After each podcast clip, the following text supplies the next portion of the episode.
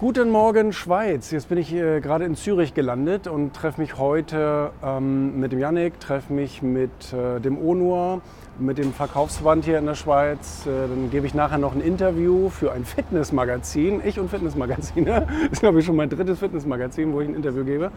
Und, äh, und dann fliege ich heute Abend auch direkt wieder zurück.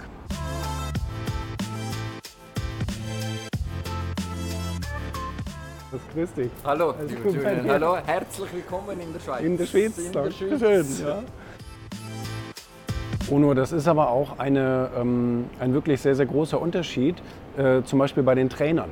Es, es gibt ja viele Trainer, die, die starten sozusagen also als persönliche Marke mit ihrem Namen und gehen voll rein und sind in den Trainings und gehen dann auch in die Medien und schreiben die Bücher und all solche Dinge und versuchen dann im zweiten Schritt irgendwann ihren Traum zu verwirklichen, eine, ähm, eine, eine Akademie aufzubauen. Das heißt, Trainer einzustellen und mit, mit Beratern und mit Trainern sozusagen draußen in den Unternehmen zu sein.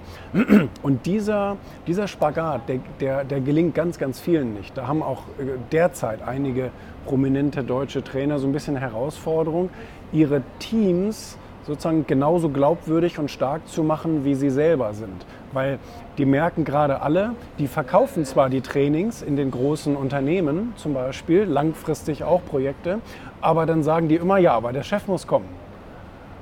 Und äh, weil, weil, weil, weil die, dieses, die, die, haben diesen, die haben dieses Qualitätsdenken, dass der Chef, der, der weiß das, der kann das, der ist gebrandet und das ganze Team, das sind ja alles No-Names, was sollen die mir denn beibringen und so. Ne? Und das ist wirklich schwierig, ähm, von, so einer, von so einer Personenmarke dann rüber zu schwenken auf so eine Roland Berger Marke, wo, wo man weiß, da ist der Grand Seigneur irgendwo im Büro und hält so ein bisschen die Fäden, aber die ganzen Berater, die täglich im Feld sind, sind, äh, sind eben genauso gut. Ne? Das ist schwierig.